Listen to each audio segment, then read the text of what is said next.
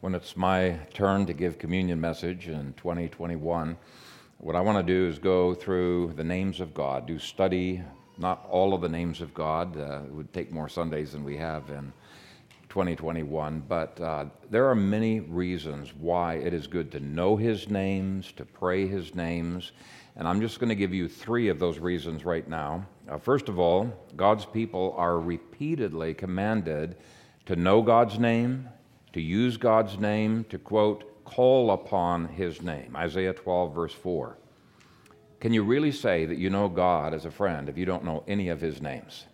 I mean, friends know each other's names, right? And you might respond, well, his names are in Hebrew. I really don't know Hebrew, so I am not motivated to study his names.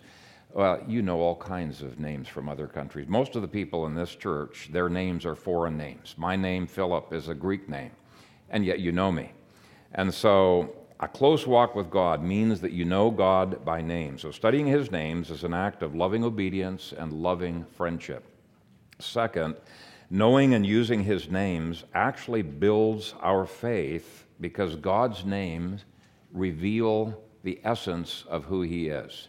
Now, that's not true of my name. The name Philip means uh, one who loves horses. it's really not who I'm about. but that's not true of God's names. Every one of God's names reveals who he is.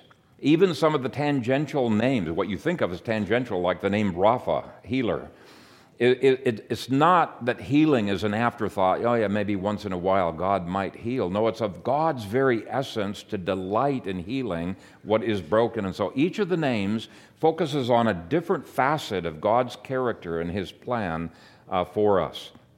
And so it builds confidence in us, it builds our faith, it helps us to know our God better. And this relates to the third reason to study His names. The names become promises that we can claim. Uh, this is why blessings are so frequently attached to either knowing God's name or calling upon his name. Let me just give you one example.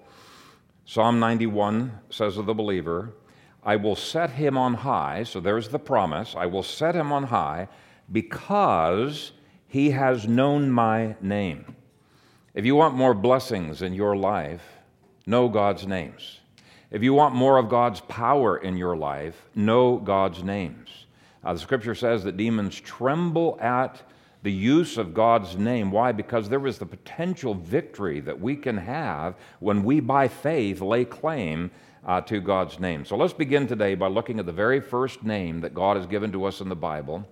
It's in Genesis 1, verse 1, which says, In the beginning, God created the heavens and the earth. And the word translated as God is the name Elohim. Uh, it's used over a thousand times in the Old Testament, and uh, that name communicates to us God's power and God's fellowship. And so let me break the name down into its two parts. First part of the name is El. El by itself means God or mighty one or strength. And so if you want to think of God as the mighty one, El would be the name to use, and actually that name is used by itself uh, quite a number of times in the scripture as well.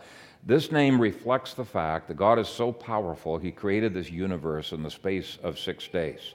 Now, some of you have perhaps uh, seen the videos that act sort of like Google Earth, you know, where it starts in somebody's yard looking at a leaf and it goes up, up, up until we, we see the planet Earth off in the distance, and then we go past other planets, and Earth disappears until finally the sun is just a tiny little speck way off there in the, the distance.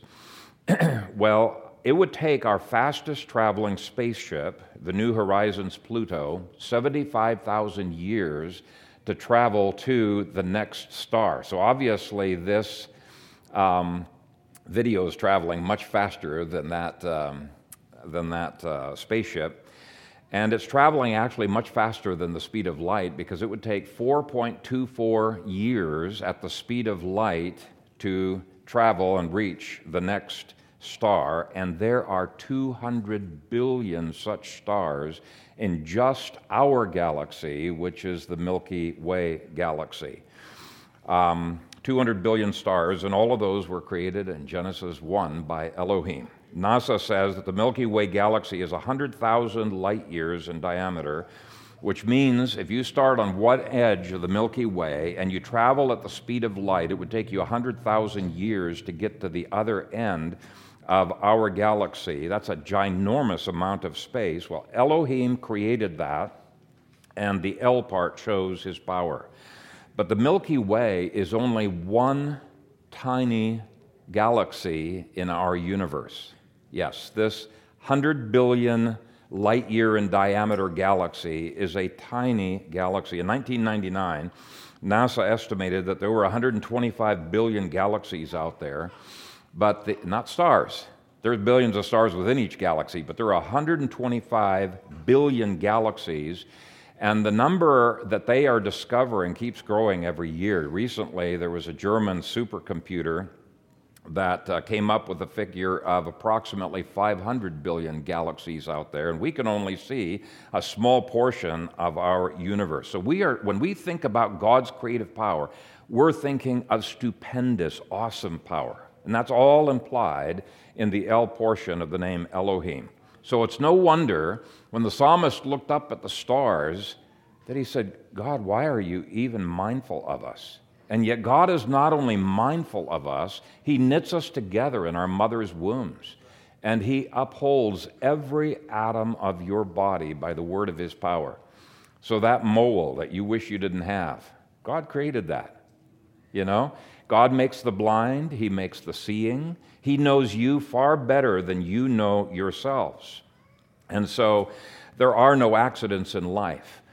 Going back to that yard that we zoomed up out of, if instead of zooming up, you zoom down into the leaf, you bore into the leaf and see the cell structure, the cell is an incredibly complex um, uh, factory, as it were, and then you go into one little part of that cell and you look at the molecular structure and then drill deeper into the atomic structure with its protons and neutrons, and then you go into the subatomic particles in quantum mechanics physics, it absolutely blows your mind because it's almost as vast going down in as it is going up out.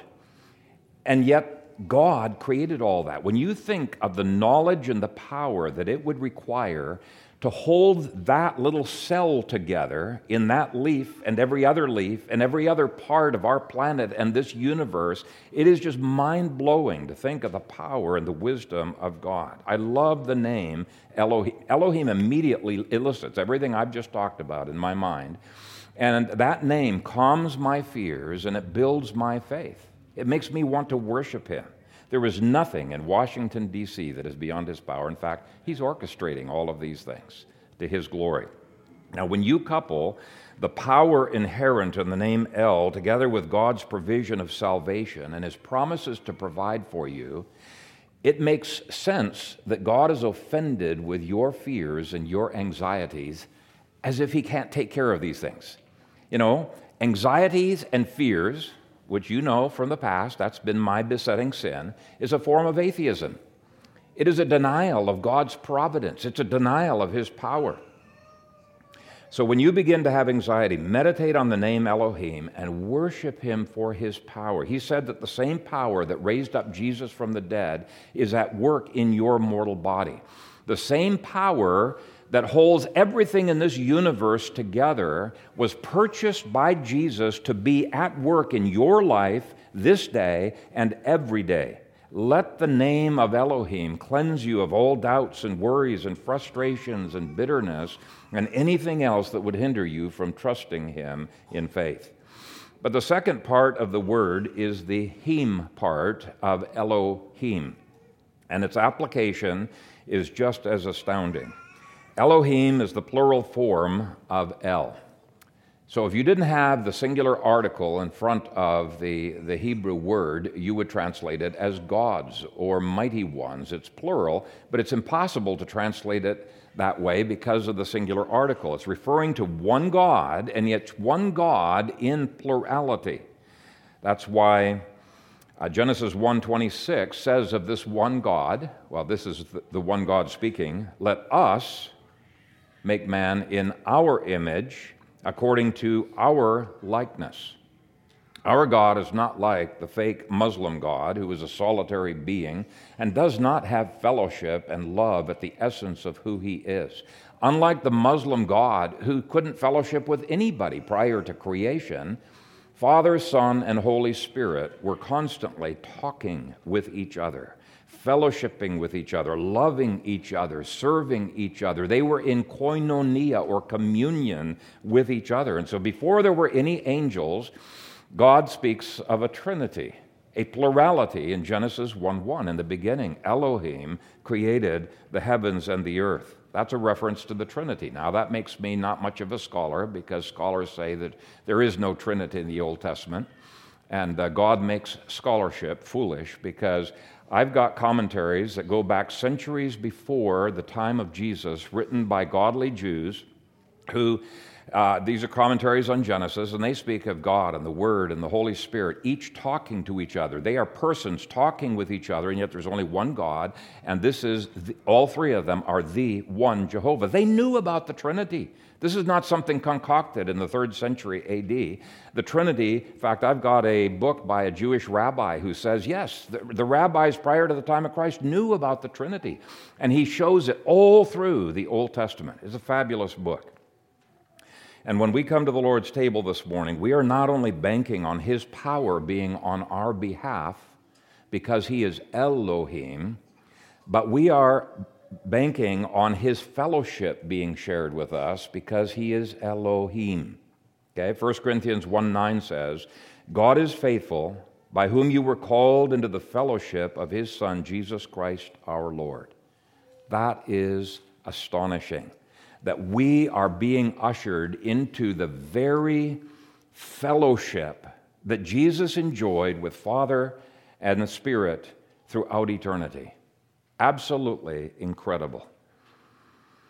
Elohim has never ceased to be a God of outgoing love, fellowship, and heart to heart ministry, and He offers that to you in the Lord's table.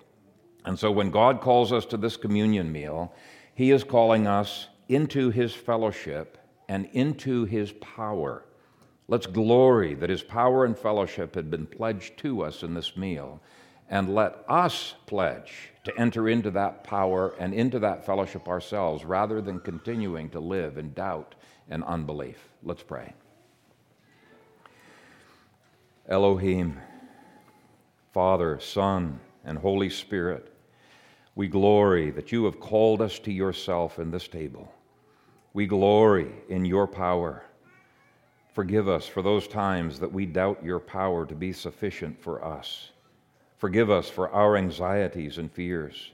Forgive us for those times that we doubt your presence and fellowship with us. This morning, as we partake of this communion, we do so in faith that you are for us. And if you are for us, who can successfully be against us? No one we partake of communion in faith that you loved us with an everlasting love and that we will forever be diving deeper and deeper into knowing and experiencing you in perfect fellowship. Help us in this meal to catch a glimpse of who you are and what you have done, and may we leave this worship service being enriched by your power and fellowship. May it be so, Lord Jesus. Amen.